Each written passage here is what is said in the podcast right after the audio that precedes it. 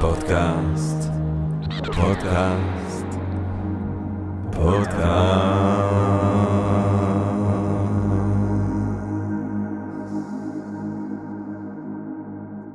טוב, גבירותיי ורבותיי, ברוכות וברוכים הבאים לפודקאסט, הספרים הגדולים של Think and Read Different והמרכז האקדמי שלם.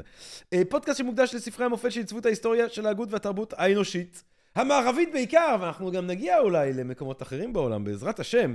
אני ג'רמי פוגל, ואני רוצה קודם כל להתחיל עם רגע של הודיה, לעצם היש, לעצם המציאות, לעצם הקוסמוס, שמאפשר לנו למרות הכל ובנתן כל אלה להיפגש כאן, להרחבת הדעת, להעמקת הידע, לגירוי ואולי סיפוק הסקרנות, אולי רעיון נשגב, מעורר השראה, ככה פתאום, וכולנו ביחד, ובעברית. אה, ועל הדרך כמובן אני גם רוצה להגיד תודה לסקרינס, יש בינג' אחר, סקרינס, הרצאות, אה, אה, תכנים, ידע.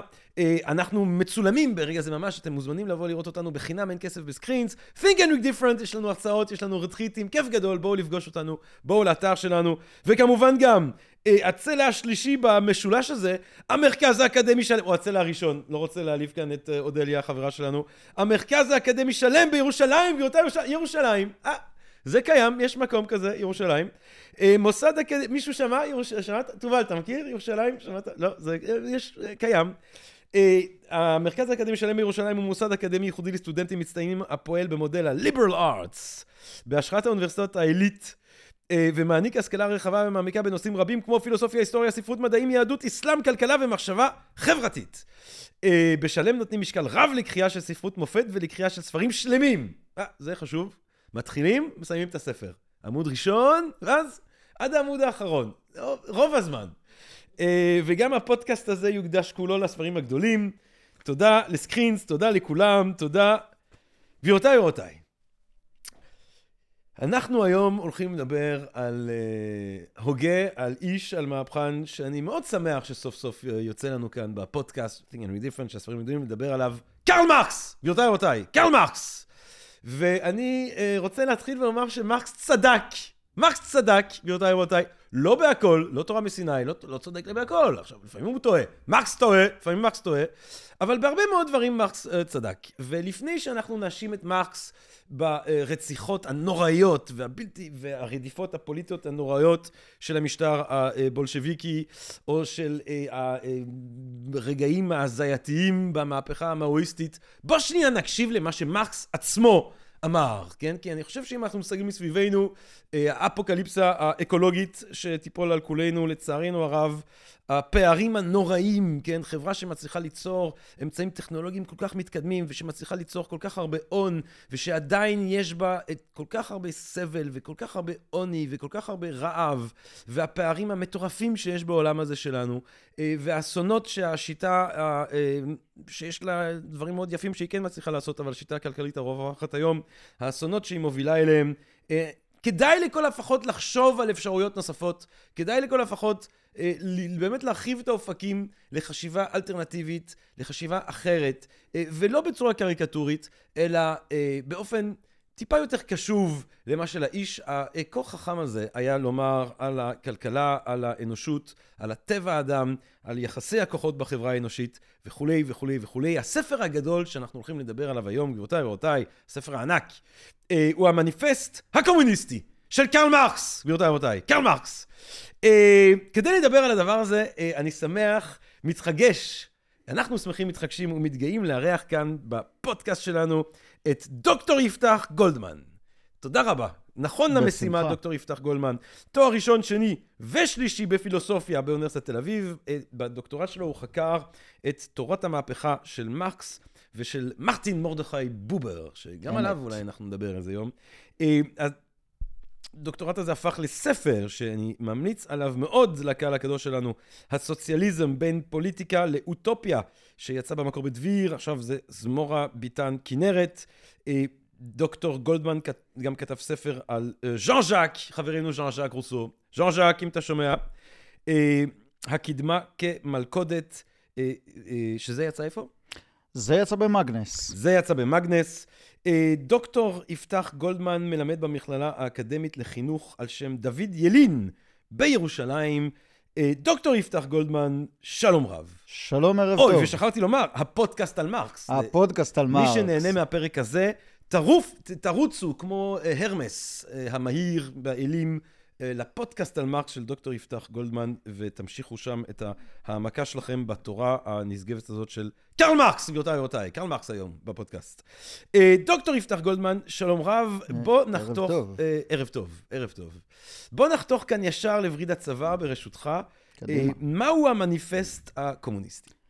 המניפסט הקומוניסטי. קודם כל, אתה אמרת שזה ספר גדול, אז אני רוצה להרגיע... רוחנית, לה- רוחנית. בדיוק. חשוב להרגיע את המאזינים, זה ספר קטן מאוד, זו חוברת ספרון. דקה.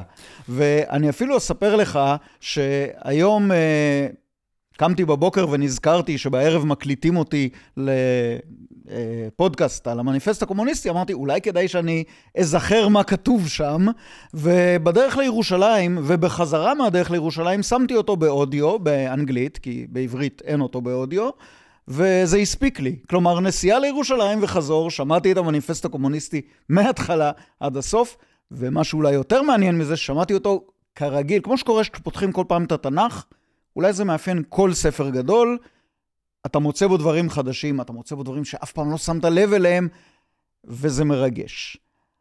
זה ראשיתו של הספרון הזה בחורף, סתיו, חורף, כבר אהבתי את ההשוואה של הקומ- המניפסט הקומוניסטי לתנ"ך. לתנ"ך. כן, אוהב. אז זה מאוד אני צריך, לי, אבל. צריך להיזהר עם העניין הזה. אני, אני אומר, באמת, אה, כשה... ההבדל הקטן שמקס צדק. כשה... כשהחברים באוניברסיטת שיקגו החליטו להתחיל את פרויקט הספרים הגדולים שלהם, אז אחת ההגדרות לספר גדול הייתה שהוא בלתי נדלה. תמיד אפשר למצוא בו משהו חדש. נכון. אז לדעתי, שני הספרים האלה, התנ"ך והמניפסט הקומוניסטי, יחד עם עוד רבים אחרים, עונים להגדרה הזאת. בסתיו או לקראת חורף, שנת 46, אני גרוע מאוד בתאריכים, אז אני צריך להיזהר.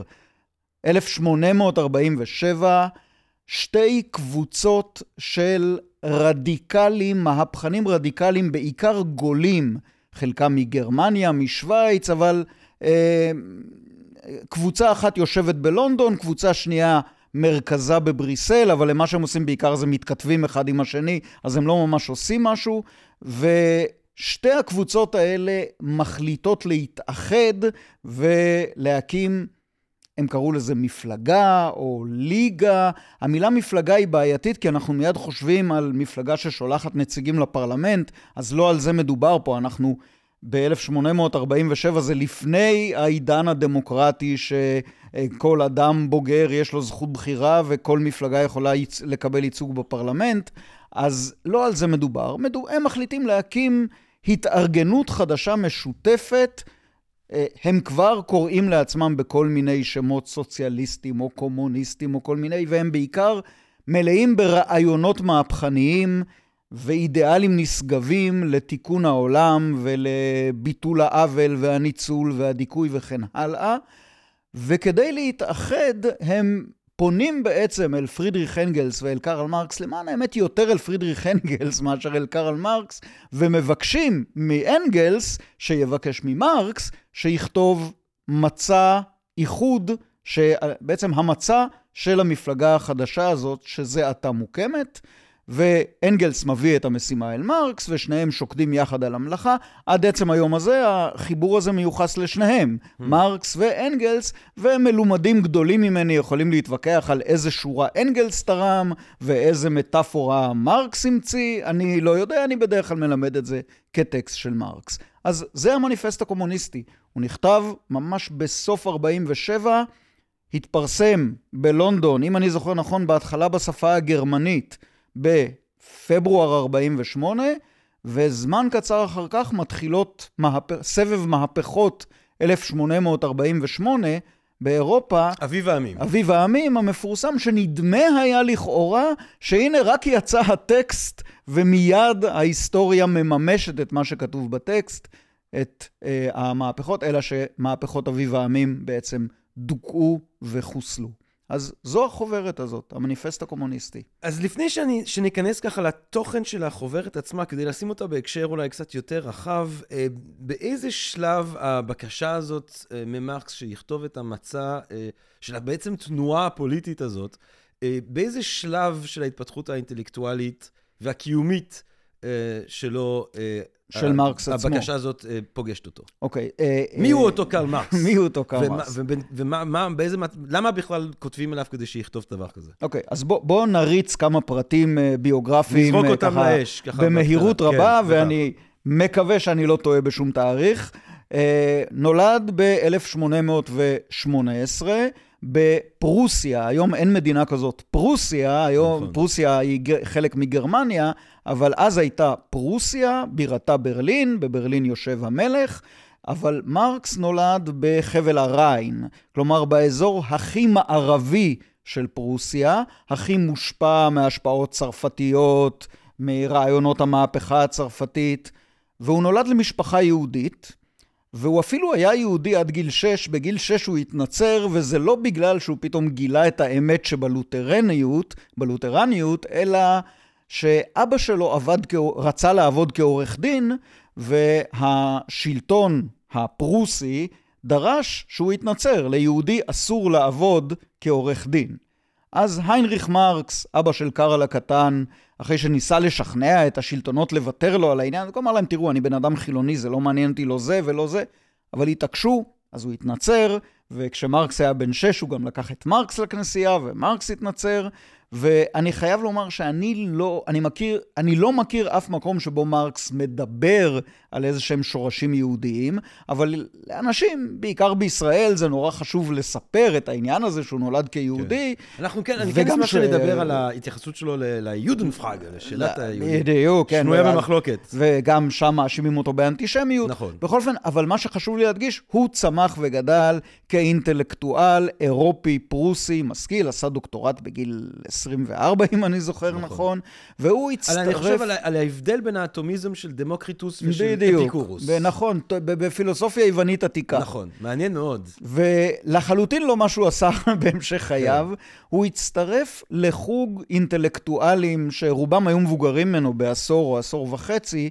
שנקראו ההגליאנים הצעירים או ההגליאנים השמאליים, ובעצם קיבל מהם את המשנה של הפילוסוף הגדול הגל, אבל בגרסה, נגיד, שמאלנית ליברלית רדיקלית, או הם חשבו שהיא רדיקלית, ואז קורה הדבר הבא, וזה קורה בסתיו 43, 1800 כמובן, מרקס, סגרו לו את העיתון שהוא ערך בחבל הריין, השלטונות צנזרו לו את העיתון, ונמאס לו מכל העניין הזה, והוא עוזב את פרוסיה ועובר לצרפת. אגב, באותו זמן בערך הוא גם מתארס, אולי זה גם חשוב. הוא מגיע לצרפת והוא מתחיל לרכוש השכלה, כי בצרפת כבר היה סוציאליזם, עוד לא ממש היה את השם סוציאליזם, אבל הגות סוציאליסטית ופעילים סוציאליסטים היו שם, היה את פייר ז'וזף פרודון הגדול, והיו סוציאליסטים מכל רחבי אירופה שנאספו לחוג האינטלקטואלי הזה, התוסס מאוד, בפריז, ושם מרקס מתחיל ללמוד כלכלה. ומתחיל בעיקר ללמוד את הכלכלנים הקלאסיים, את אדם סמית, את דיוויד ריקרדו, והוא לומד אותם לעומק, וכדרכו של מרקס לומד באופן ביקורתי. הוא מעתיק פסקאות שלמות מאדם סמית, ואז כותב הערות ביקורתיות. ובשנה הזאת, 44, בעצם זו השנה שבה מרקס הופך להיות מרקס. הוא מבין, א', שיחסי הייצור ואופן הייצור זה הגורם המכריע בעיצובה של כל חברה אנושית, של כל תקופה, של כל חברה היסטורית, האופן שבו בני האדם מייצרים, מחלקים ביניהם את העבודה, את המשימות ואת הטובין המיוצרים,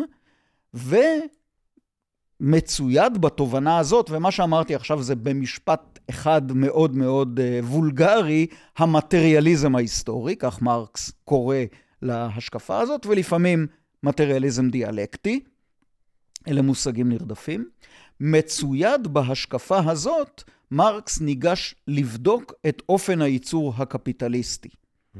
שנמצא מאוד בחיתוליו, אגב, בצרפת, ולכן מרקס מכיר אותו ככה די, הוא מכיר גרסה מאוד ראשונית שלו, אבל הוא מתחיל לעבוד עם הדבר הזה, ומתחיל לזהות את המאפיינים של אופן הייצור הקפיטליסטי כאופן ייצור שמושתת על ניכורו של העובד, ועל ניצולו של העובד. ובעצם שתי הקטגוריות האלה, ניכור וניצול, אולי נוסיף לה גם את הקטגוריה דיכוי, oppression, הופכות להיות הקטגוריות המרכזיות בביקורת של מרקס על הקפיטליזם. וקודם כל יש לומר שזה, אה, יש משהו, אה, הייתי אומר על גבול הנבואי ביכולת שלו אה, להבין את זה כבר אז. אנחנו ב-2022, והעובדים באמזון לא מקבלים הפסקות פיפי. אתה, כן? ודאי מכיר את הפסוק המפורסם של הגל, שהינשוף של מינרווה, כן. אלת החוכמה, יוצא למעופו עם השקיעה. כלומר, רק בסוף תקופה היסטורית אנחנו מבינים מה היא הייתה. הפודקאסט שלי על מרקס מתחיל בפרק ינשוף של שחרית. יפה. מרקס המריא עם שחר. אני רוצה שנחזור שנייה למה שאמרת הוא, המטר... אה, לבריאות, המטריאליזם ההיסטורי או הדיאל... המטריאליזם ההיסטורי או הדיאלקטי. כן.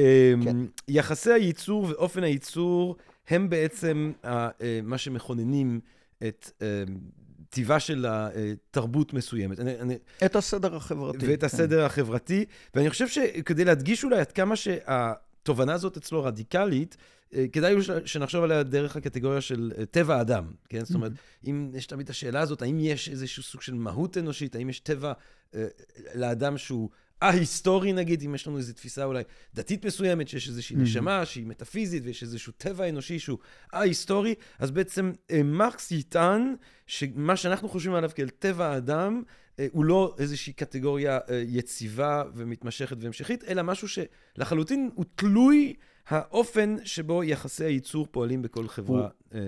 כן, אני הייתי אומר, טבע האדם הוא טבע משתנה. משתנה, טבע, בדיוק. טבע מתעצב. אני הרבה פעמים נותן לתלמידים שלי את הדוגמה הזאת, שהיום טבע האדם הוא שהוא יצור בעל כנפיים, נכון? כל אחד מאיתנו אה, טס פעם, לפחות כן. פעם אחת לאנשהו. אז היום טבע האדם הוא שהוא יצור בעל כנפיים.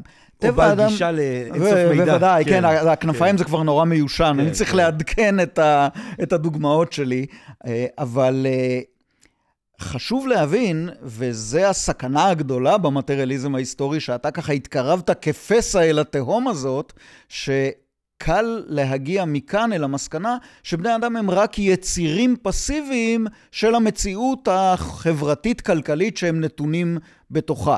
כל אדם מעוצב על פי התנאים החומריים שבתוכם הוא חי ותו לא.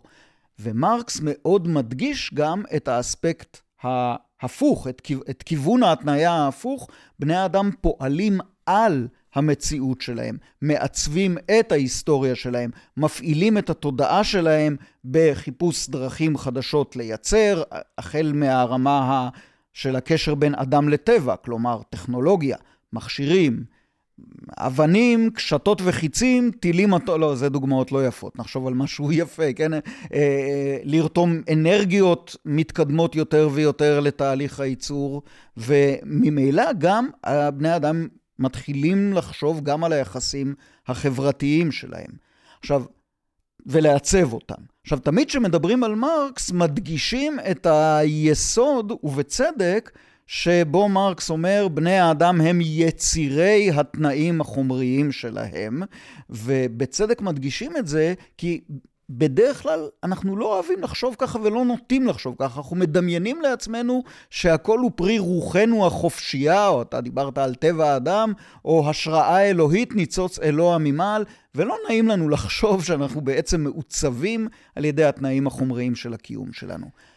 דווקא משום כך, חשוב להדגיש אבל גם את ההיבט ההומניסטי, הפעיל, האקטיבי של מרקס, שמזהה באדם יצור, אה, מזהה את האדם כיצור פעיל שמעצב את עולמו, לא רק מעוצב על ידי עולמו. עכשיו, אם באמת נחשוב את האופן שבו יחסי ייצור, זאת אומרת, יש את הדיאלקטיקה הזאת בין האופן שבו אני אה, נעצב על ידי אה, יחסי ייצור לאופן שבו אני יכול גם בחזרה להשפיע.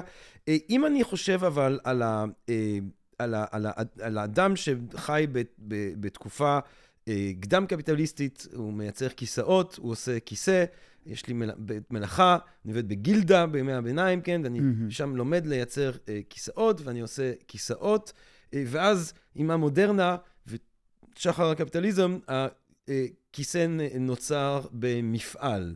אולי אתה, כדי ממש להדגים בצורה כמה שיותר ברורה את ה... ההבדל, מה, מה עובר על טבע האדם מהתקופה ההיא אה, לתקופה המודרנית. אז דווקא כדאי לקחת באמת את הקצוות, את האומן הימי ביניימי, ונניח את הפועל במפעל רהיטים מודרני, לא זה שמרקס ראה כן. ב-1847, אלא זה שאנחנו רואים היום, או שראינו לאורך המאה ה-20. אז קודם כל, יש לומר שהאופן הייצור הקפיטליסטי, מפעלי החרושת מייצרים שפע אדיר, ומרקס מדגיש הרבה מאוד פעמים את הגדולה הזאת של הקפיטליזם, את יכולתו כן, זה לא ביקורת לייצר- עיוור, הוא לא- הוא לא שנא כל רובד וכל אספקט של הקפיטליזם, יש לו גם דברים מרקס, אתה יודע, טובים אצל- לומר על אצל הקפיטליזם. מרק, אני, אני אומר, מרקס, יש בו, ביחסו לקפיטליזם, יש משהו שמזכיר את התפיסה הניטשיאנית הזאת, שאתה צריך יריב גדול, ו, ו, ויש לך איזו מידה של הערצה ליריב שלך. מרקס העריץ את הקפיטליזם כמו שמעריצים איזו מפלצת שצריך להרוג אותה. אבל אם היא לא מפלצת גדולה וחזקה, אז זה לא חוכמה להרוג אותה. כן. אז כן, המניפסט הקומוניסטי רווי בהערצה לקפיטליזם ובתיאור מאוד מאוד ביקורתי של הקפיטליזם. אז, אבל אם נחזור לשאלה שלך, אז הקפיטליזם יוצר הרבה הרבה הרבה יותר כיסאות ממה שכל האומנים בימי הביניים יכלו ליצור, משום חלוקת העבודה המאוד מאוד מפורטת שלו, הטכנולוגיה, הכנסתו של מנוע הקיטור, ואחר כך מנועים ממקורות אנרגיה יותר מתקדמים, שיטת הסרט הנע. אבל מה קורה ליצרן עצמו, לזה שמייצר את הכיסא? פעם, בימי הגילדות, בימי הביניים, הוא היה נכנס אל בית המלאכה שלו ולוקח, אני אפילו לא יודע איך קוראים לכל הכלי העבודה, את המסור והפטיש והמפסלת, יש כזה דבר? לא יודע. לא, אני לא כן. יודע עם מה עושים כיסאות, אבל... ועובד ומתכנן את יצירת הכיסא ועושה את הכיסא מאלף ועד תף, יצירה שלמה, וגם אז מוליך אותה אל השוק ומוכר אותה. ועכשיו הוא עובד כל היום ליד מכונה ועושה עבודה מאוד מאוד מונוטונית, מאוד משעממת. הוא עושה רק חלק אחד זעיר מתהליך הייצור. הוא לא רואה את הכיסא השלם, יכול להיות לא שהוא אפילו לא מזדהה. חושב על הכיסא השלם. כן. הוא בוודאי לא אומר, זה הכיסא שלי, ובצדק הוא לא אומר, כי הוא בסך הכל הבריג בורג אחד. אז מי יגיד, זה הכיסא שלי? הקפיטליסט, בעל המפעל, או אפילו גם הקפיטליסט, כבר אין לו שם, זה הפירמה, נכון? זה, זה המעדן של תנובה, או של שטראוס, אני צריך להגיד בעצם. אני בן קיבוץ יוטבתה, אז יש לי אינטרסים במחלבות שטראוס. אז זה המעדן של שטראוס, אוקיי? זה לא המעדן של העובדים על הליין שיצרו, ו- ובטח לא אלה שחלבו את הפרות, אלא של הפירמה. אז הפועל מנותק מנוכר, זו המילה שמרקס משתמש בה, מנוכר מתוצר העבודה, מנוכר מתהליך העבודה, כי הוא לא חווה את תהליך העבודה הזו כמימוש עצמי או כהגשמה עצמית, אלא כסבל או כמחיר שהוא צריך לשלם כדי שיוכל לקבל משכורת. ואם להוסיף על כל צרותיו של הפועל המסכן שלנו, הרי שממילא המשכורת שהוא מקבל נמוכה יותר מן הערך שהוא מייצר עבור הקפיטליסט.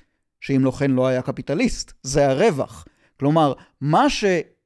נדבר על קפיטליסט קטן שיש לו עשרה פועלים, מה שעשרת הפועלים האלה ייצרו עבור המעסיק שלהם, הוא בטוח יותר ממה שעשרת הפועלים האלה מקבלים. השווי שלו. מה- השווי, כן, הש... הערך הכלכלי הוא בטוח גדול יותר מן הערך הכלכלי של סך כל המשכורות שלהם, משום שהרווח הזה הוא הרווח. אהמ. ואת הרווח הזה, הקפיטל או ההון, לוקח הקפיטליסט, גורף הקפיטליסט אליו, ומשתמש בו כדי לרכוש עוד אמצעי ייצור, כדי להקים עוד ליין, כדי לקנות עוד עץ ועוד אנרגיה, ולשכור עוד פועלים ולהעסיק גם אותם, ולגרוף גם מהם ערך עודף או רווח או הון, וחוזר חלילה.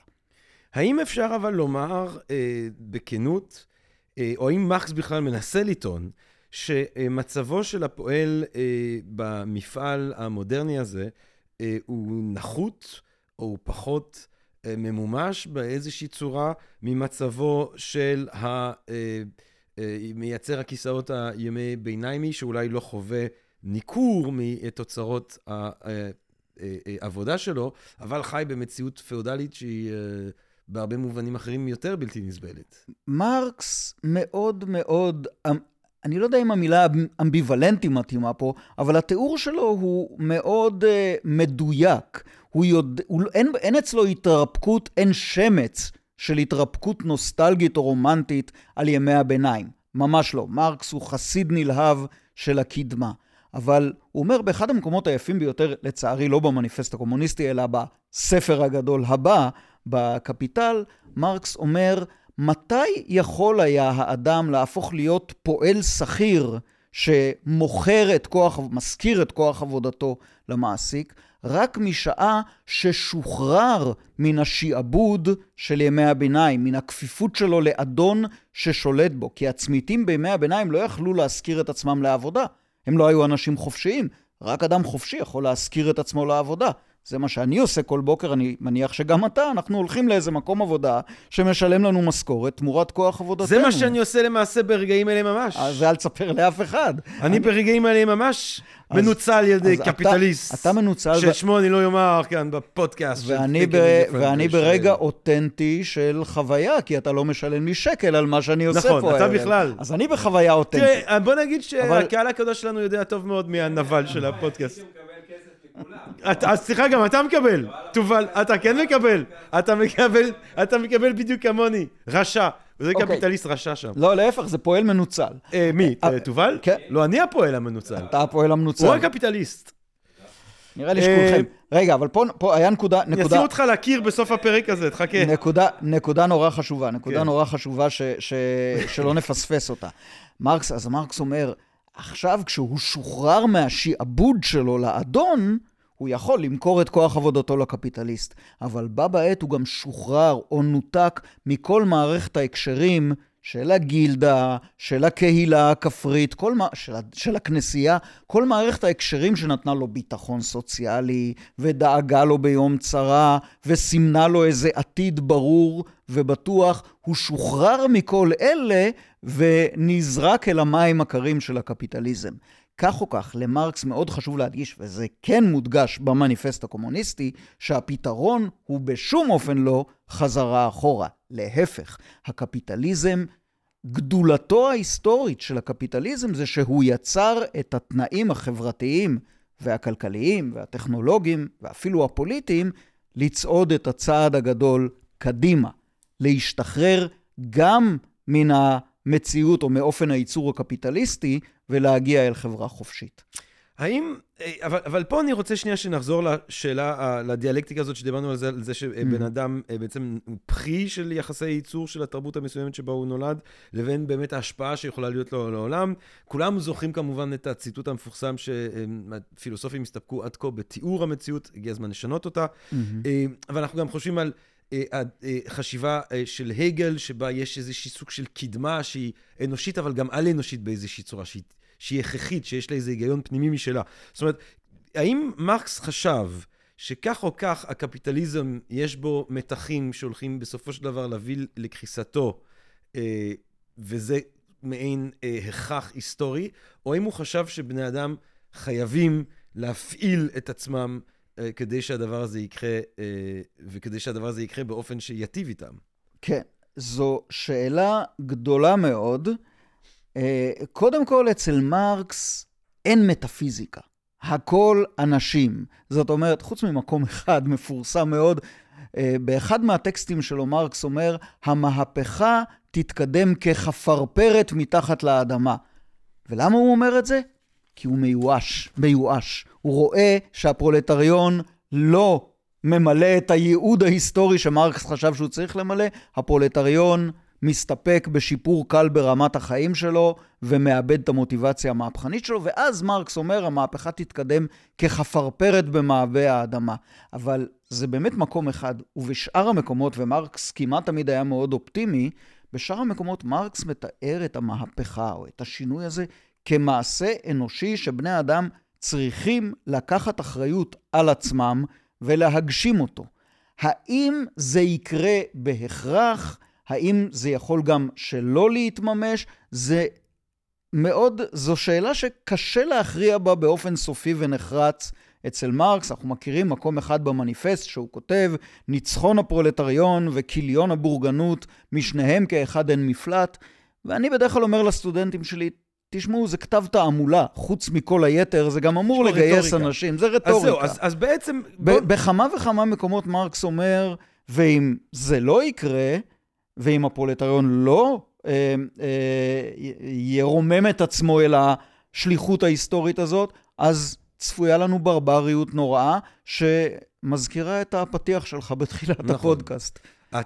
אה, טכנו-פאודליזם יש מי לתקופה והאופציה הזאת. מרקס מודע לה, שלא נתרומם אל שלב חברתי גבוה יותר, אלא נשקע אל תהום אה, חשוכה מאוד, והוא מתאר את האפשרות הזאת בכמה מקומות. אבל הטון העיקרי שלו הוא טון אופטימי.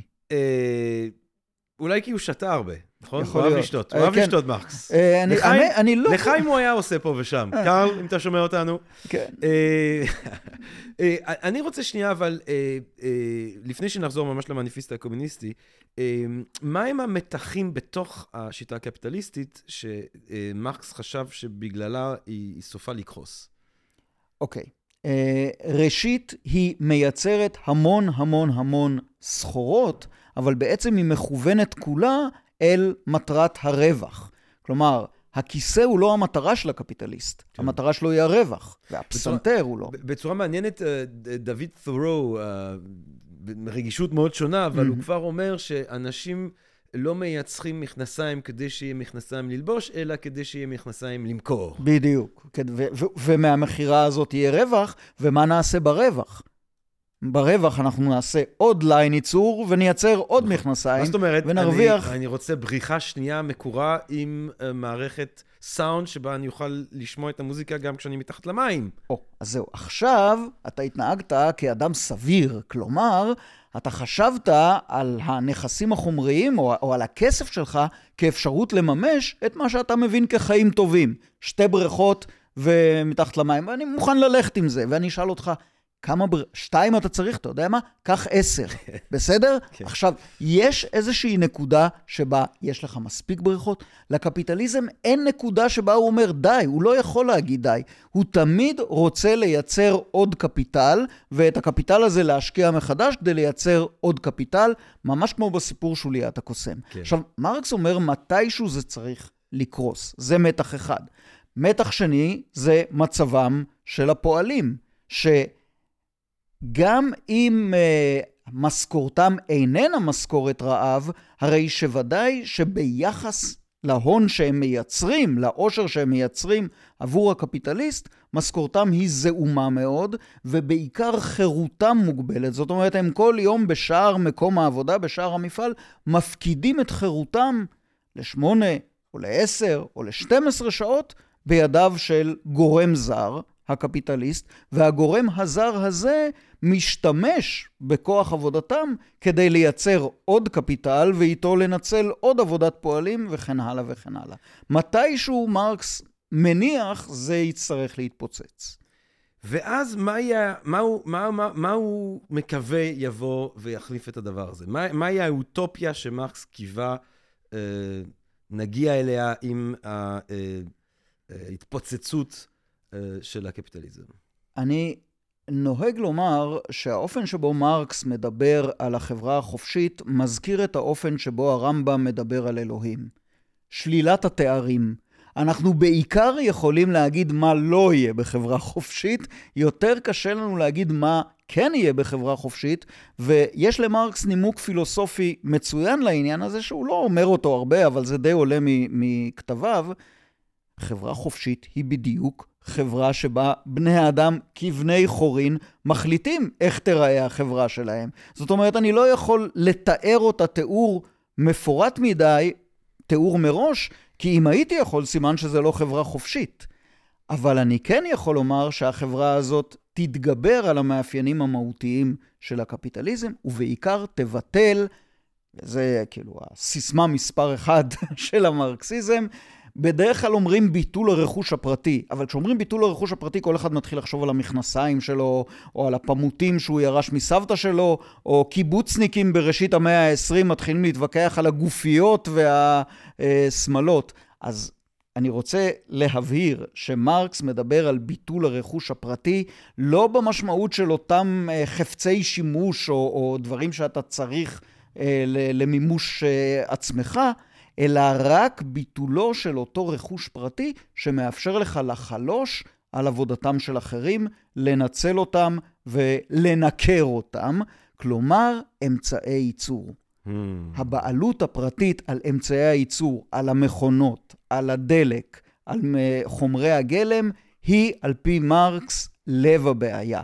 וחברה קומוניסטית תבטל, ופה חשוב להדגיש, תבטל בהדרגה. כי הרבה קומוניסטים אה, לא שמו לב מספיק לעניין פספסו. הזה. לא, פספסו לא את, ה.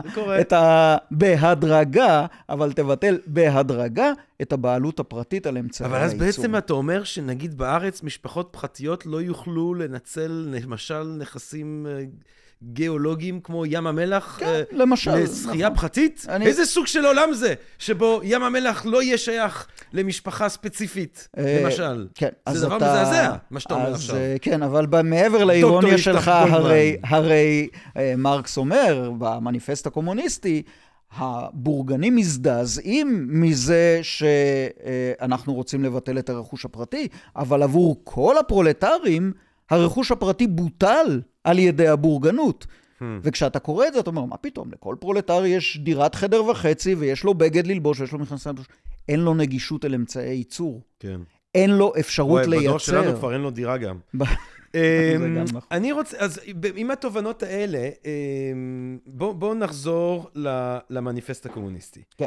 אה, אתה אומר, 44 זה כאילו שנת בדיוק, ה... ושים לב, עברו, בד... זה- אלה ארבע שנים קריטיות. אנוס מירביליס, כמו איינשטיין, כאילו, שנת ה... לא יודע, אני... שנת התובנה. ממש. אמ, אבל, ו- ו- ועד ל-47, הוא כבר ידוע כאחד שאליו אתה פונה כשאתה רוצה אה, אה, מצע. בחוג מאוד מצומצם של אה, טראבל מייקרים בינלאומיים. אז איך הטרובל מייקרים, כמו שאומרים היום האנרכיסטים, כן? כן. איך השמאלנים האנרכיסטים, איך החבורה הזאת יודעת שפונים למרקס? הוא פרסם, הוא מחצה, איך הוא... אה, הוא מדבר, הוא מדבר, הוא מנסה לדבר עם פועלים, לא תמיד, לא הפועלים אה, מצליחים.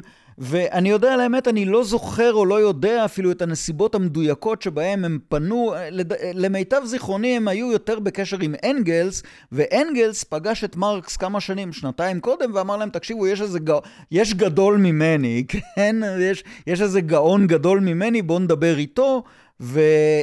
מרקס לא מגיע בכלל לוועידה הראשונה של החבורה הזאת, הוא יושב בבריסל, ואנגלס בא ללונדון, מדבר איתם, ומביא את המשימה לבריסל, ושם שניהם כותבים את עכשיו המניפסט סיפור מאוד הקומוניסטי. יפה, הקשר הזה בין אה, אה, אנגלס כן, ומרקס. מ- מאוד מוזר גם, היה שם איזה סוג... קודם כל, יש לומר, אנגלס היה הוגה דעות רציני בזכות עצמו. נכון. ולמזלו... אבל הנכונות הזאת לזמן כן, את אז אני אומר, מרקס, הוא, הוא האריך ימים הרבה אחרי מרקס, כן. מה שאפשר לו לפרוח. כי כן. אה, לאורך כל חייו של מרקס, אנגלס בשמחה רבה ובנכונות מלאה מילא את תפקיד הכינור השני. ולא. הייתה לו שום בעיה עם זה. ומה, ומה, ו- וזה מוזר, אתה חושב, כי... כי אנגלס היה בהחלט יכול לעשות לעצמו שם כאינטלקטואל רציני, וכסוציאליסט רציני הוא כתב, בעיקר אחרי מותו של מרקס, כמה מהספרים החשובים ביותר בתיאוריה הסוציאליסטית הם, הם של אנגלס. אז בואו נחזור עכשיו למניפסט הקומוניסטי, אומנם קונטרס בעצם, אבל הספר הגדול שאנחנו אה, חושבים עליו כאן היום. אה, הספר הזה בא בעצם אה, לדבר להמונים. אמרנו שיש פה איזה עניין רטורי, אה, זה ספר ש, שמנסה להיות, לא יודע אם להמונים, אבל נגיש. קודם כל, בוודאי כן, ואני חושב שאחד ההישגים המאוד מרשימים של הטקסט הזה, זה הצלחתו להיות בה בעת חיבור פילוסופי חשוב, או היסטורי פילוסופי, וכתב תעמולה, שאנשים יכולים לקרוא ולהבין. אה, מרקס לא הצליח לעשות אה, דבר כל כך מוצלח בכתבים האחרים שלו. וכאן בהחלט מה, אבל יש- הוא קיווה, הוא קיווה שדס קפיטל יהיה ספר... אה, תראה, אני לא יודע לגבי uh, דס קפיטל, אבל חיבור הרבה יותר uh, מוקדם שלו, שנקרא עבודה שכירה והון, נפתח במילים שמרקס אומר בהם, אני אדבר בשפה ברורה, אני רוצה שהפועלים יבינו אותי.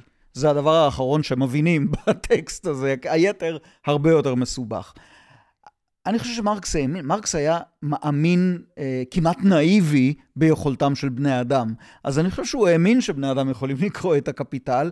לגבי המניפסט הקומוניסטי זה גם באמת נכון, אתה קורא את החוברת הזאת, תקשיב, אני קראתי אותה פעם ראשונה, המורה שלי להיסטוריה בכיתה י"א או י', דיבר איתנו משהו בהיסטוריה של אותה תקופה, ואז אמר, תלכו לקרוא את המניפסט הקומוניסטי, זה נמצא בספרייה וזה חוברת דקה. אני לא יודע כמה עוד מהכיתה שלי הלכו לקרוא, אני הלכתי לקרוא.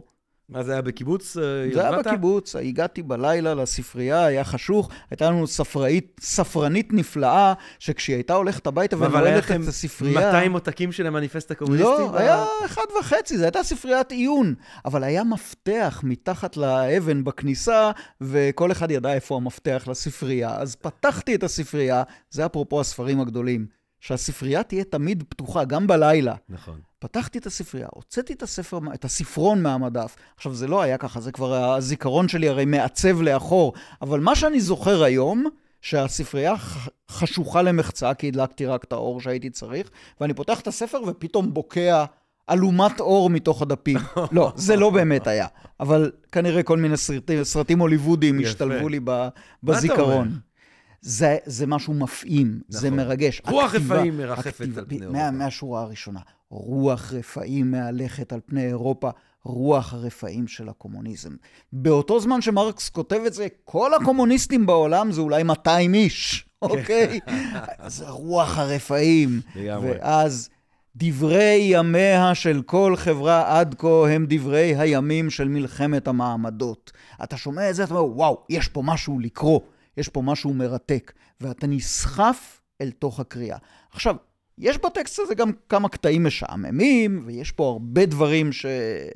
אה, רלוונטיים ל- לא לימינו, וגם איבדו את הרלוונטיות שלהם עשרות ספורות של שנים אחרי שנכתבו, אבל העיקר הוא, יש בו איזה משהו סוחף ורלוונטי. אני, היום כשהאזנתי באודיו, שוב למפסט הקומוניסטי, הייתי, אה, הוא ממש מתאר את התקופה שלנו, כשהוא אומר, תחת שלטונה של הבורגנות, הכל מתפרק, כל הערובות, כל הביטחונות, כל הוודאויות, הכל קורס, הקיום כל כך נזיל, משתנה, כל הזמן מומצאים אמצעי ייצור חדשים, מומצאות טכנולוגיות חדשות. אמרתי, זה הרבה יותר מתאים לנו כן. מ-1847. הדגש על הטכנולוגיה, המחשבה הזאת שבסוף בעצם יהיה התמקדות בטכנולוגיה ובכלל כבר לא ביחסי עבודה ויותר בעניין של טכנולוגיה, זה, זה מדהים עד כמה שזה... כן, הטכנולוגיה נמצאת שם אה, כל הזמן, כן. אבל זו טכנולוגיה בשירותו של הניצול. כן. הטכנולוגיה בשירותו של, ה, של הקפיטל. כן. ובעצם... או אה, רשת חברתית, כמו שקוראים לזה היום. אוקיי. אה, אבל, בעצם היעד, אם אתה שואל לאיך זה אמור להיראות בסוף, אחרי המהפכה, זו חברה אנושית שמספקת את צרכיה, שמייצרת באופן טכנולוגי, מדעי, רציונלי, את צרכיה, ורק את צרכיה. והכי חשוב, מקיימת דיון דמוקרטי, רציונלי, מתמשך, על מה הם באמת הצרכים שלנו. ועל מה שווה להשקיע שעות עבודה ועל מה עדיף לוותר עליו. ואיך את שעות העבודה האלה אפשר לעשות הכי מעניינות ופוריות ו- ויצירתיות. אבל מקיימת על זה דיון רציונלי. אנחנו לא מנהלים שום דיון רציונלי על זה. מישהו באמזון או מישהו במייקרוסופט או השד יודע איפה מחליט מה יהיו הצרכים שלנו לחמש השנים הקרובות ואז מספק לנו אותם יחד עם העטיפה שגם מסבירה לנו שזה הדבר שאנחנו הכי צריכים. אנחנו מנסים היום לדמיין מה זה שבני אדם יושבים ביחד ושואלים את עצמם מה אנחנו באמת צריכים. לא באיזה פוזה סגפנית של כל מה שאנחנו צריכים זה לחם ומים ואהבה כל הזמן. לא. אנחנו צריכים גם לפטופ, ואנחנו צריכים טיולים בחוץ לארץ, ואנחנו צריכים... אבל מה באמת אנחנו צריכים? בואו נדבר על זה. אני אגיד לך בכנות, אני חושב שבמיוחד בהינתן העניין האקולוגי, לא יהיה סוף העולם אם נהיה טיפה יותר, מה זה סקפנים?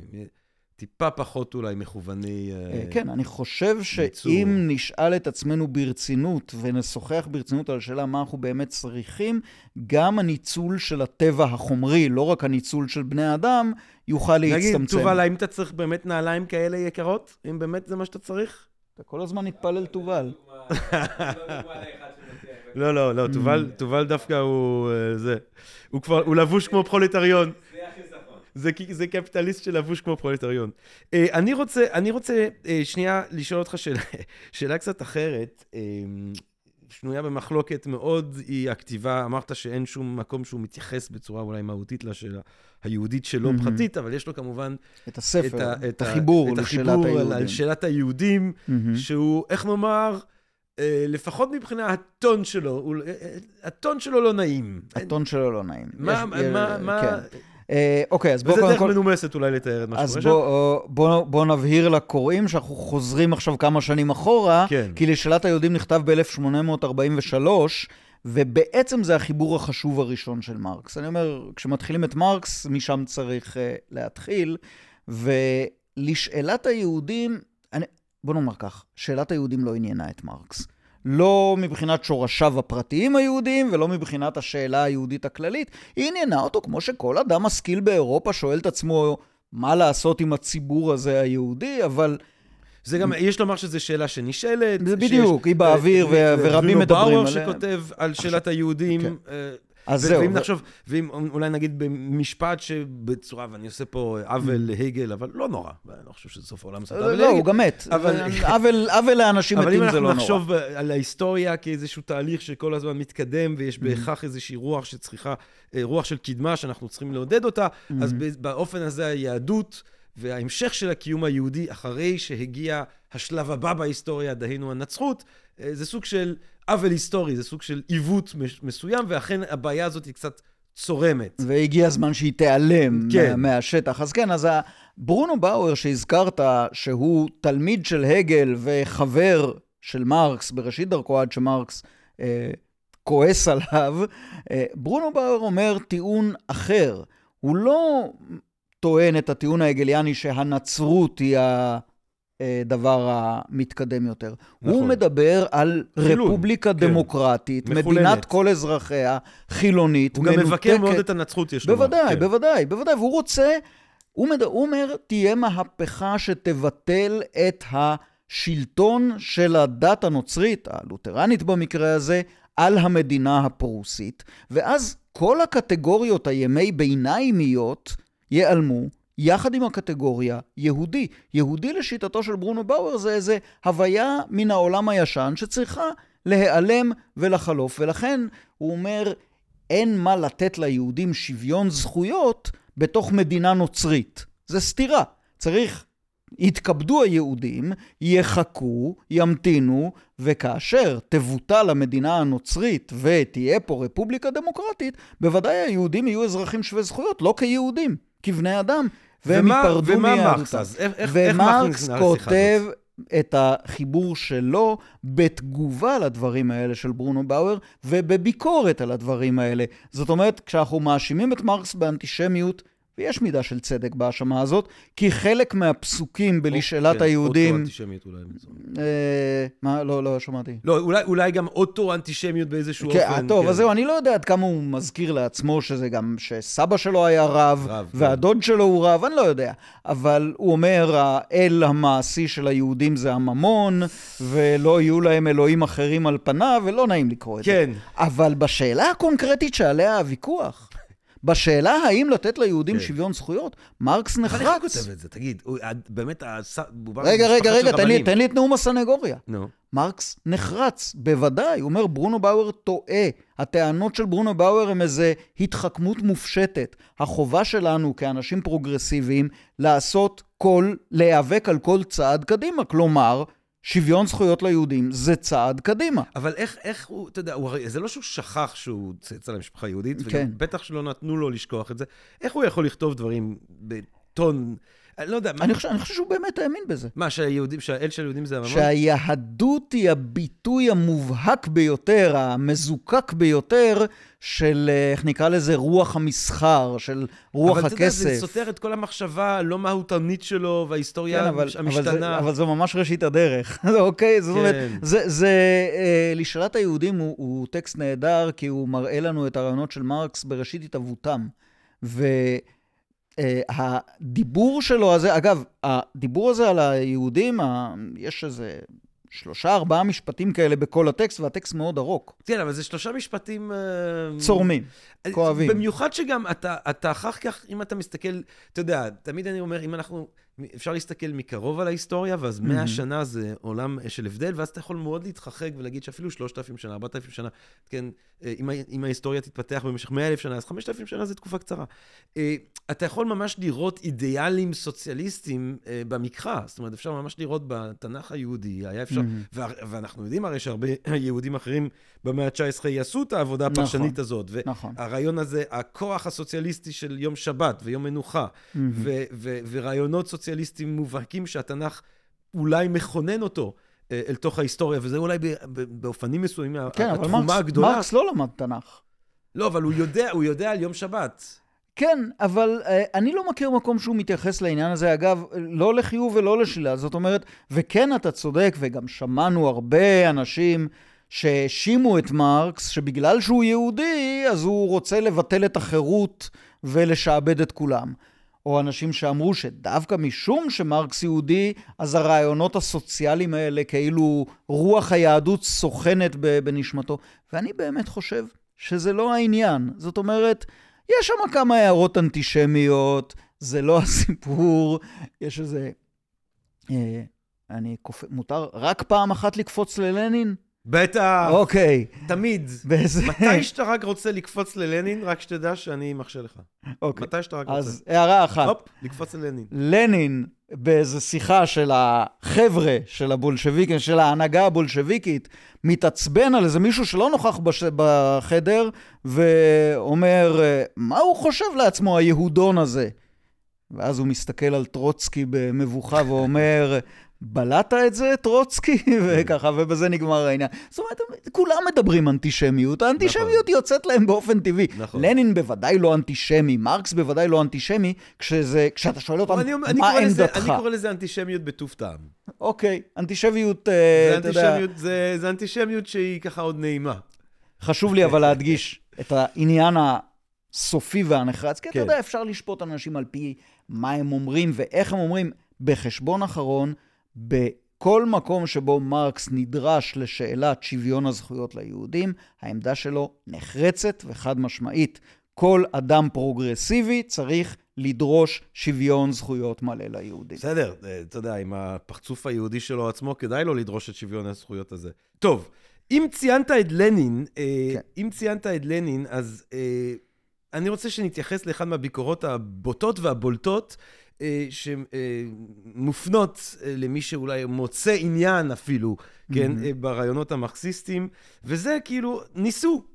ניסו ברוסיה, מהפכה הבולשביקית הזאת, ותראה למה זה הוביל, לאיזה אסונות נוראים ולאיזה סבל, ובאמת לגולאגים ולדיכוי אה, אנושי מזעזע, ובאיזושהי צורה ההיסטוריה העכשווית של רוסיה זה עוד המשך של התמודדות עם כל ההכפתקה הזאת. סין, כן, מאו צטונג, אה, הקפיצה הגדולה קדימה שהובילה ל- למוות של, אומרים, 30 מיליון אנשים שמתו מרעב, וחברה אה, מזעזעת מבחינת אה, זכויות אדם, אה, שבימים האלה גם אה, חוזרת לאיזשהו סוג של טוטליטריזם שהיינו יכולים אולי לקוות שיעלה מהעולם, ובעצם חוזר לעולם בגרסה דיגיטלית אולי עוד יותר אה, מדכאת ורדיקלית.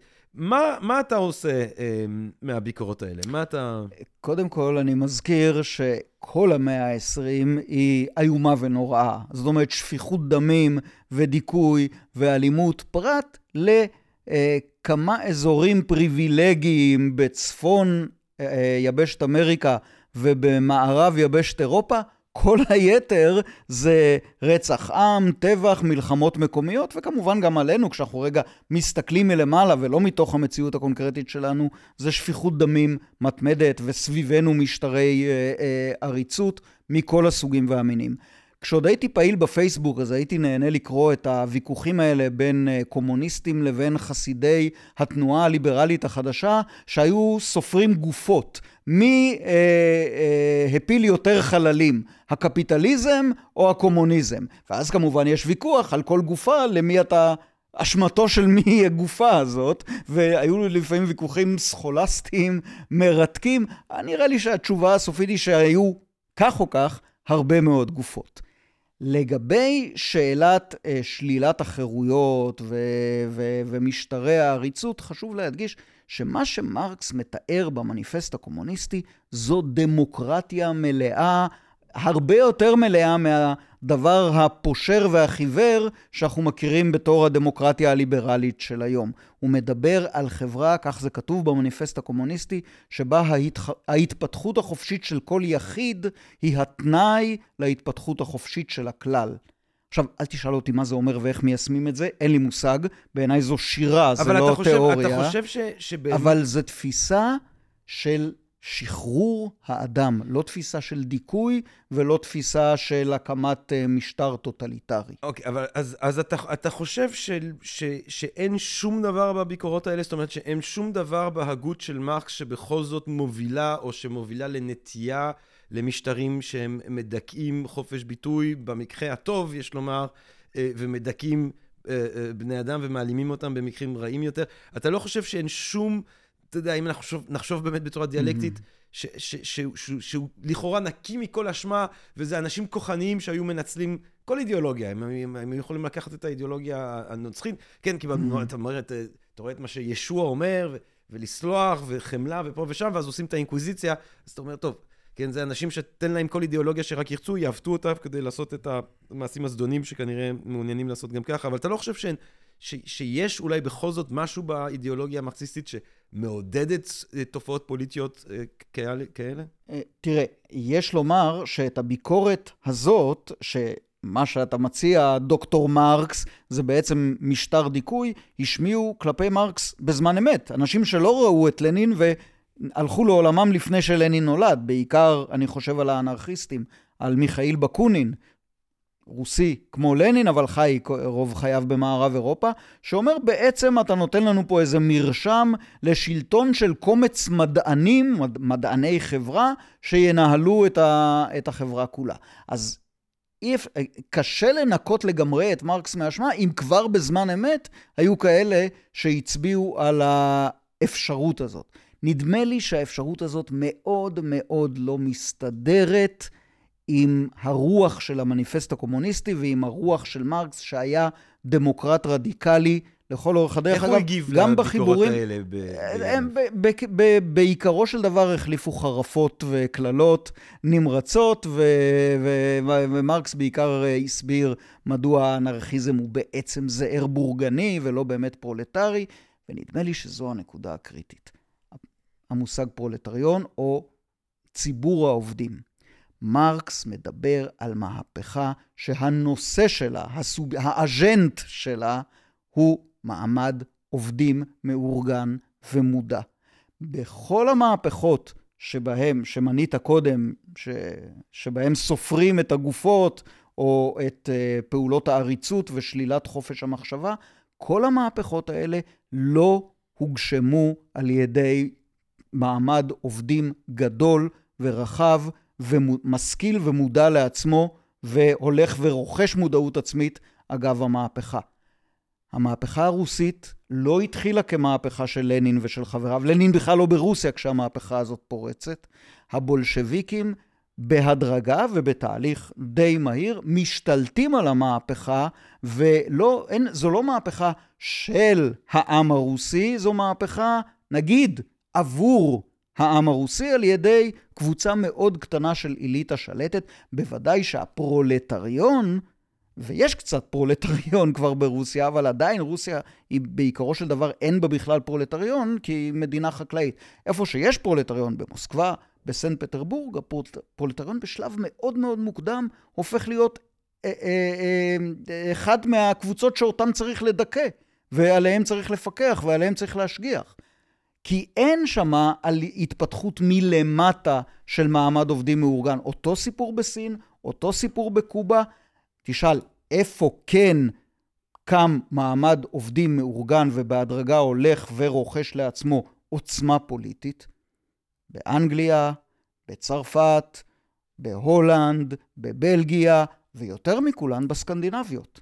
אז אתה אומר שבעצם החזון המרקסיסטי אם אני מסתכל על המפה הפוליטית היום, במקומות שבהם אנחנו רואים אותו באופן הראוי אה, אה, אה, ביותר, הקרוב אולי ביותר לאוטופיה המרקסיסטית, לא אחד על אחד, זה באמת בדמוקרטיות הסוציאליסטיות הבולטות של ימינו, נגיד בסקנדינביות. כן, אני, אני אומר בזהירות, אני אומר שום אה, אה, מבנה פוליטי אקטואלי ממשי, שום תצורה פוליטית היסטורית, היא לא הגשמה של החזון של מרקס, וגם היא לא הייתה אמורה להיות הגשמה. מרקס לא עסק באוטופיות, אוקיי? אז זה לא שאנחנו יכולים לעשות אחד לאחד.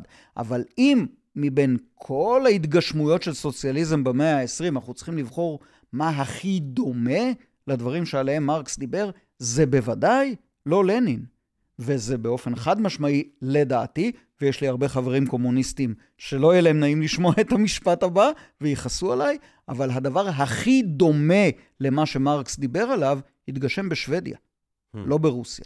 אה, חלק מהאנשים אומרים, ואני חושב שאתה בן אדם באמת המושלם לשאול אותו לגבי העניין הזה, שהמקומות שבהם החשיבה של מרקס התגשמה באופן היפה ביותר, השמח ביותר, הצודק ביותר, הראוי ביותר, זה הקיבוץ.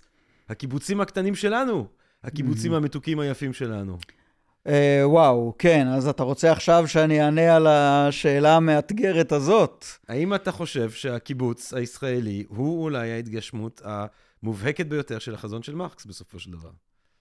Uh, אי אפשר לנתק את התשובה מהעובדה שהקיבוץ אף פעם לא הגיע כדי 8% מהחברה היהודית בארץ ישראל, כן. עוד לפני שהכנסנו את הערבים לתמונה. כן. זאת אומרת, ומרקס תמיד היה איש הסוציולוגיה הגדולה. מרקס לא התעסק במספרים הקטנים או בכאבים הקטנים שלך ושלי. הוא דיבר בהכללות גורפות. חבל, דווקא הייתי שמח שהוא היה מתייחס לכאבים שלי, מרקס. כל אחד מאיתנו היה רוצה, וזה כן. מרקס לא נותן לנו. אבל מהבחינה הזאת, זה כבר אה, מפיל את ה... ההצבעה הזאת על הקיבוץ. אבל אם נחשוב על זה כאל עולם, אתה יודע, סגור. כן, אז בוא נראה... כן, פטרי דיש. אני בונה את התשובה. בסוף יהיה קצת... אוקיי, אוקיי. בסוף יהיה קצת... תפרגן קצת יהיה משהו, בדיוק. בסוף. אה, אז אה, החל משנות ה-60, הקיבוצים מתחילים להעסיק עובדים שכירים. כן. אוקיי? הקיבוצים כן, התפרקו או קרסו, עברו הפרטה רק בשנות ה-90, אבל כבר משנות ה-60 הקיבוצים מעסיקים עובדים שכירים. אם הקיבוצים מעסיקים עובדים שכירים... חלק מהם עוד מוקדם יותר אפילו. יכול להיות, כן. זה מה שאני יודע, זה ראשית שנות ה-60. אני יודע שבן גוריון ביקש מהם לעשות את זה, והם אמרו לו, בשום אופן לא, אנחנו לא כאלה, ואז עשו את זה. אבל לקח קצת זמן עד שזה קרה. ברגע שהקיבוצניקים מעסיקים פועלים שכירים, הקיבוצניקים הם קפיטליסטים. הם רק קפיטליסט קולקטיבי, אוקיי? אבל אם יש להם עובדים שכירים, by definition, הם קפיטליסט. כן. הם קבוצה שמנהלת, ש, שמתייצבת יחד כקפיטליסט אל מול העובדים השכירים משדרות או משלומי. אז גם את זה צריך לומר. אחרי שאמרנו את Having ה... said that. Having said all that, אז אנחנו צריכים לומר שהקיבוץ הצליח למשך יותר משנות דור, אולי אפילו כמעט שלושה דורות, ליצור דגם של חברה שאין בה, אה, אין בה פערים כלכליים שמתרגמים לעוצמה פוליטית. אין בה שליטים ונשלטים, אין בה אה, אדירי הון ועניים, אלא יש בה אה, אה, אה, קהילה שמקיימת דמוקרטיה השתתפותית. זה בהחלט משהו, זה נותן לנו איזה גלימפס, איזה, איזה, איזה רגע, איזה הצצה לאיך יכולה האנושות אולי להיראות בהינתן איזושהי הגשמה של החזון המרקסי, וכאן אני חוזר למשהו שאני כבר לא זוכר אם אמרתי לך לפני שהתחלנו את ההקלטה או אחרי שהתחלנו את ההקלטה.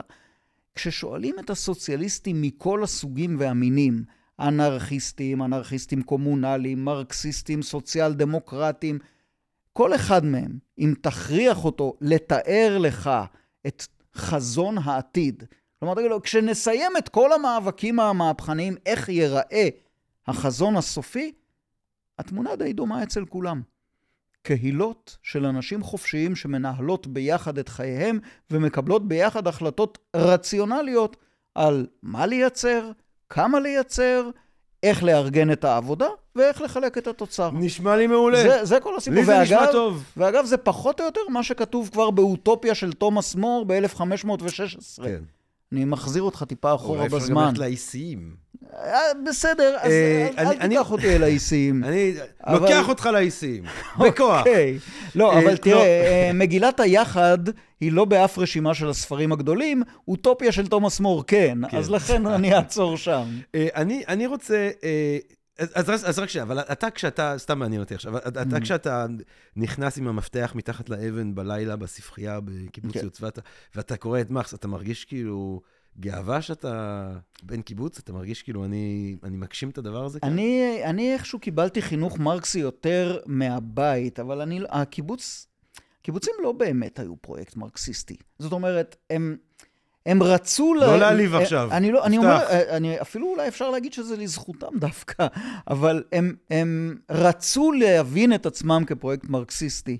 הם תרגמו, כן, הוצאות הספרים של הקיבוץ המאוחד וספריית פועלים של, של הקיבוץ הארצי, תרגמו את כתבי מרקס ועשו עבודה נהדרת בדברים האלה, אבל חברי קיבוץ מהשורה, בניגוד לדימוי הרווח, מה שחברי קיבוץ מהשורה ידעו לעשות זה לקום בבוקר מאוד מאוד מוקדם וללכת לעבודה. אז מהבחינה הזאת, הם הגשימו אולי את האידיאל הפרוטסטנטי, קפיטליסטי, כמו שמקס ובר מתאר או אותו. זה של עדי גורדון. כן, אבל גם מה, הרעיון הזה של אדי גורדון, הדת העבודה, זה עוד דת. כן. אוקיי? זה עוד פעם... אה, טוב, לא יודע, אני אזהר בדברים בהקשר הזה, אבל הקיבוצניקים לא היו תיאורטיקנים. אני אשאל אותך, מי התיאורטיקן הגדול של התנועה הקיבוצית? כן. אין. ברשותך, הם היו אנשי מעשה. תראה אותך, לא. אתה עם הפודקאסט אני שלך לא, על מרקס. אני לא, אני לא, אני, אני, אני יודע, אתה עדיין, אה, אני, בקיבוץ? אני כבר לא חבר אתה כבר לא קיבוץ, חבר קיבוץ. ואני יודע ללמד אז מרקס. אין לנו תקווה. ואני יודע. ללמד מרקס. יפתח גולדמן, אם אתה לא חבר קיבוץ כבר, אז זהו, אז הכל קורס. אה, לא, אני רוצה... אה, אף פעם לא ידעתי שאני כזה חשוב. זהו, אתה רואה, אתה צריך אה, לקרוא את מרקס. אה, לא, אז אולי אני אחזור לקיבוץ אם זה כל כך הרבה מוטל על כף המאזניים. גורל האנושות תלוי בזה שתחזור לקיבוץ. עכשיו, מה אתה עושה? לא, זה בסדר. אני רוצה לשאול אותך, אני רוצה שנסיים עם הרגע הנוכחי? שלנו. לא, אנחנו, יש לנו, אני רוצה שנבוא, לקראת סיום, לקראת כן, סיום. אוקיי. שנלך ל- לרגע הנוכחי הזה שלנו. דרור, חבר שלי דרור, השם של שר האוצר היווני, אה, אני לא יודע לבטא אותו גם, אז... אה, אה, יאניס? יאניס... ורפוקיס? כן? מה- מה אתה קורא שם? זה יפה שאתה קורא לו שר אוצר, הוא היה שר אוצר איזה חודשיים וחצי. אה, סלב. ור... איך? מה? ורופקיס? יאניס ורופקיס. אה, אני ראיתי, יש לו איזו תזה חדשה שדווקא חשבתי שהיא מעניינת והיא גם נוגעת מאוד בדברים שדיברת עליהם, אה, אה, דוקטור גולדמן. אתה יודע, הוא מציג את עצמו כ... אני לא יודע אם הוא מציג את עצמו כסוציאליסט או כמרקסיסט, אבל כמי שמעוניין לראות את הקריסה של הקפיטליזם, הוא פשוט אומר, מה שאנחנו עדים לו עכשיו, זה שהקפיטליזם קרס, ואנחנו כבר לא אה, תחת משטר קפיטליסטי. לצערנו, אנחנו גם לא ברעיון היפה הזה של הקהילות, הדמוקרטיה הרדיקלית ושוויון זכויות ופרולטריון וכולי. אנחנו במשהו שהוא קורא לו אה, טכנו-פאודליזם, זה המושג שהוא הביא, ויש שני טיעונים שככה נשארו איתי, ונראה לי הם גם מאוד מתאימים למה שדיברנו עליו. קודם כל הוא אומר שבאמת הקפיטליזם הקלאסי הוא עניין של רווחים, ורווחים שמושקעים חזרה בעוד אמצעי ייצור. אבל הוא אומר, בוא תראה למשל חברה כמו אפל. אפל יושבת על הון של משהו כמו 200 מיליארד דולר, אם אני לא טועה, כן? זאת אומרת, זו חברה שיש לה את ה-200 מיליון דולר האלה, ולא משקיעה אותם, כן? אה, בעוד אמצעי ייצור. פשוט יושבת על ההון הזה, כן? זאת אומרת, תחשבו על מסעדה בתל אביב שיש לה 100 מיליון שקל בצד. אז אתה אומר, לא, אבל שילמת דיבידנדים, שילמת את השכר עובדים, שילמת למנהלים, השאר אתה משקיע בעסק, לא משקיע בעסק. אפל לא משקיעה בעסק, וזה מראה לנו שאפל זה כבר לא בעצם חברה שמתפקדת כמו בחברה קפיטליסטית, זה סוג של מוקד כוח. ששומר, זה, זה יותר כמו איזה ארמון באמת בתקופה הפאודלית, ששומר את הכוח שלו. זה אציל מקומי שיכול להאכיל מקומי. 100 אבירים, ולכן בדיוק. הוא... ושיש לו, ושיש לו כבר, שיותר דומה נגיד לקונסטרוקט כמו מדינת לאום בצורה Mhm. מסוימת, בהקשר הזה, אנקדוטלי אמנם, אבל יש לי חבר שהגיע אה, לארץ בתקופת הקורונה, והתו הירוק שהוא קיבל זה הונפק לו על ידי אה, אפל, ולא על ידי מעניין. המשטר האמריקאי, והוא אמר, הנה, אני אזרח של אפל. אז דבר כן. אחד, אנחנו רואים כן, ש... לשם הפרופורציה, אני קראתי איפשהו בוויקיפדיה כנראה, שכל תקציב המדינה של ישראל הוא 30 מיליארד. כן. אתה מדבר על 200 מיליארד? אני, אני, אני מקווה... אה, אוקיי. אז אבל, אני לא... אבל אנחנו, אני לא מדברים, מבין. אנחנו מדברים על סכומים, אני לא יודע את הסכומים המדויק, מדברים Mm. על סכומים ענקיים שהם לא מושקעים חזרה בתוך אמצעי הייצור, לכן יש לנו מודל חדש. דבר שני שהוא אומר, אה, קפיטליזם מאופיין לכאורה על ידי שוק חופשי, נכון? Mm. ואז יש אה, הגבלות של אה, מונופולים, עובד יותר, עובד פחות, אבל הוא אומר, משהו כמו אמזון זה כבר לא מונופול. מונופול זה נגיד אם אתה מגיע לשוק ויש לחברה אחת את כל הבסטות בשוק. אבל אמזון זה חברה שלא רק שיש לה את כל הבסטות בשוק, יש לה את הרחובות של השוק, יש לה את העיר באיזשהו אופן שבו השוק הזה קיים, ויש לה את היכולת לנווט את הראש שלך כדי שתסתכל על הבסטה שהיא רוצה שתסתכל עליו בכל רגע נתון. זאת אומרת, הכוח שמרוכז בידי נגיד אמזון, זה משהו שהוא הרבה יותר גדול, אפילו אפשר לחשוב על זה אקספוננציאלית או קטגורית, ממה שהיה אפילו במונופולים בתוך התרבות הקפיטליסטית. על כן הוא אומר, בעצם בתקופה שלנו היום, הקפיטליזם קרס, ואנחנו הופכים להיות נתינים אה, של אה, אה, אה, הנהגה פאודלית טכנולוגית של חברות ענק. ואז מה? לא יש טוב. יש לא טוב, פרוגרמה, לא טוב, אה, יש. פרוגרמה חיובית אני לא קראתי את הספר? זה, זה הפיץ'. שאלה גדולה. תראה, אז, אבל אני, מה, איפה, אתה, איפה אתה לוקח את הרעיונות האלה של מרקס אה, במציאות הנוכחית קודם שלנו? כל, אל מול המציאות הנוכחית, אני שמח שאני יכול תמיד לומר שאני בסך הכל מלמד את מרקס. אני פטור מההתמודדות עם המפלצות ה- האלה אבל להפך, שאתה... דווקא בגלל שאתה מלמד את מרקס, אתה. לא פתוח מההתמודדות מול. אה, אז המציאות אה, שלנו. נדמה לי ש... הייתי חוזר להתחלה של מרקס, למשפט הזה שבכלל אני למדתי אותו מסדרת הטלוויזיה של מודי ברון, זיכרונו לברכה, אנשים, הכל אנשים. וזה מה שמרקס היה אומר, אנשים, הכל אנשים. אין דבר כזה באמת. אמזון. יש בני אדם והיחסים החברתיים שהם יוצרים והאופן שבו הם אה, ממ- מפתחים או ממציאים לעצמם את הכוחות שלהם הם סוגדים, או את האלים שלהם הם סוגדים, וככל הנראה הפתרון היחיד שעדיין על הפרק, מאז ומעולם זה היה הפתרון, ובסופו של דבר זה גם מה שמרקס מדבר עליו, זה הנערה, ב, ב, כן, enlightenment, או, או חינוך. או, או פקיחת עיניים של בני אדם לכך שזה העולם שלהם, והגיע הזמן שיושיטו את ידם אה, לקחת אותו. להגיד לך שאני יכול להיאחז בחזון הזה ולהתמלא אופטימיות? לא.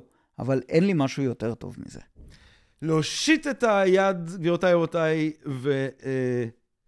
לאחוז בעולמנו. ולאחוז בעולמנו. כן, ממש, משפט אחרון, ממש בראשית דרכו, ממש באיזה מכתב, ממש מהשנים הראשונות, מרקס כותב, אז, אחרי כל הדברים האלה, התברר שהיה לה לאנושות חלום ישן, שכל מה שהייתה צריכה לעשות זה פעם אחת לחשוב אותו בהקיץ, ולא בחלום, על מנת שיהיה בידה בפועל ממש.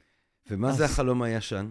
חברה דמוקרטית, חופשייה, רציונלית, משוחררת מצרכים כוזבים, מאשליות, מכוח, מדיכוי, מניצול. חברה של בני אדם שחיים זה עם זה, יוצרים ביחד, חולמים ביחד, מתקדמים ביחד, ומעצבים את חייהם ביחד. אמן! אמן. קרל מרקס, גבירותיי ורבותיי, קרל מרקס. המניפסט הקומוניסטי, הספר הגדול, הקטן, הקטן הגדול, אה, שדיברנו עליו כאן היום, שזכינו לדבר עליו כאן היום, דוקטור יפתח גולדמן, מרתק, תודה. מרתק, אה, שער אה, לעולם הזה של החשיבה של מרקס. כזכור, מי שרוצה ככה להמשיך בדרך הזאת, הפודקאסט על מרקס, אותו אה, מנחה דוקטור יפתח גולדמן, אה, הוא זמין לכולם. כן, בכל הפלטפורמות, באהבה רבה ופתוח. ובשמחה ובששון. אה, אני רוצה מאוד להודות לך, אה, דוקטור יפתח גולדמן, שבאת כאן אלינו לפודקאסט של הספרים הגדולים, של המרכז שלם ושל Think and Think Different, אה, ושבנדיבות הזאת אה, שיתפת אותנו במחשבות האלה ובפרשנות הזאת, ותודה רבה לך. תודה על ההזמנה, שמחתי מאוד. ותודה רבה גם לכם, הקהל הקדוש של הפודקאסט שלנו כאן. אה, מקווה מאוד שנהנתם מהפרק הזה, מהפרקים שכבר שכבר הקלטנו, מאלה שבעזרת השם נמשיך ונקליט, ומה אני אגיד לכם? רק צדק, רק חופש, רק שחרור מדיכוי, מניצול, מניכור, ורק אהבה רבה. תודה רבה לכם, ונשתמע. פודקאסט, פודקאסט, פודקאסט.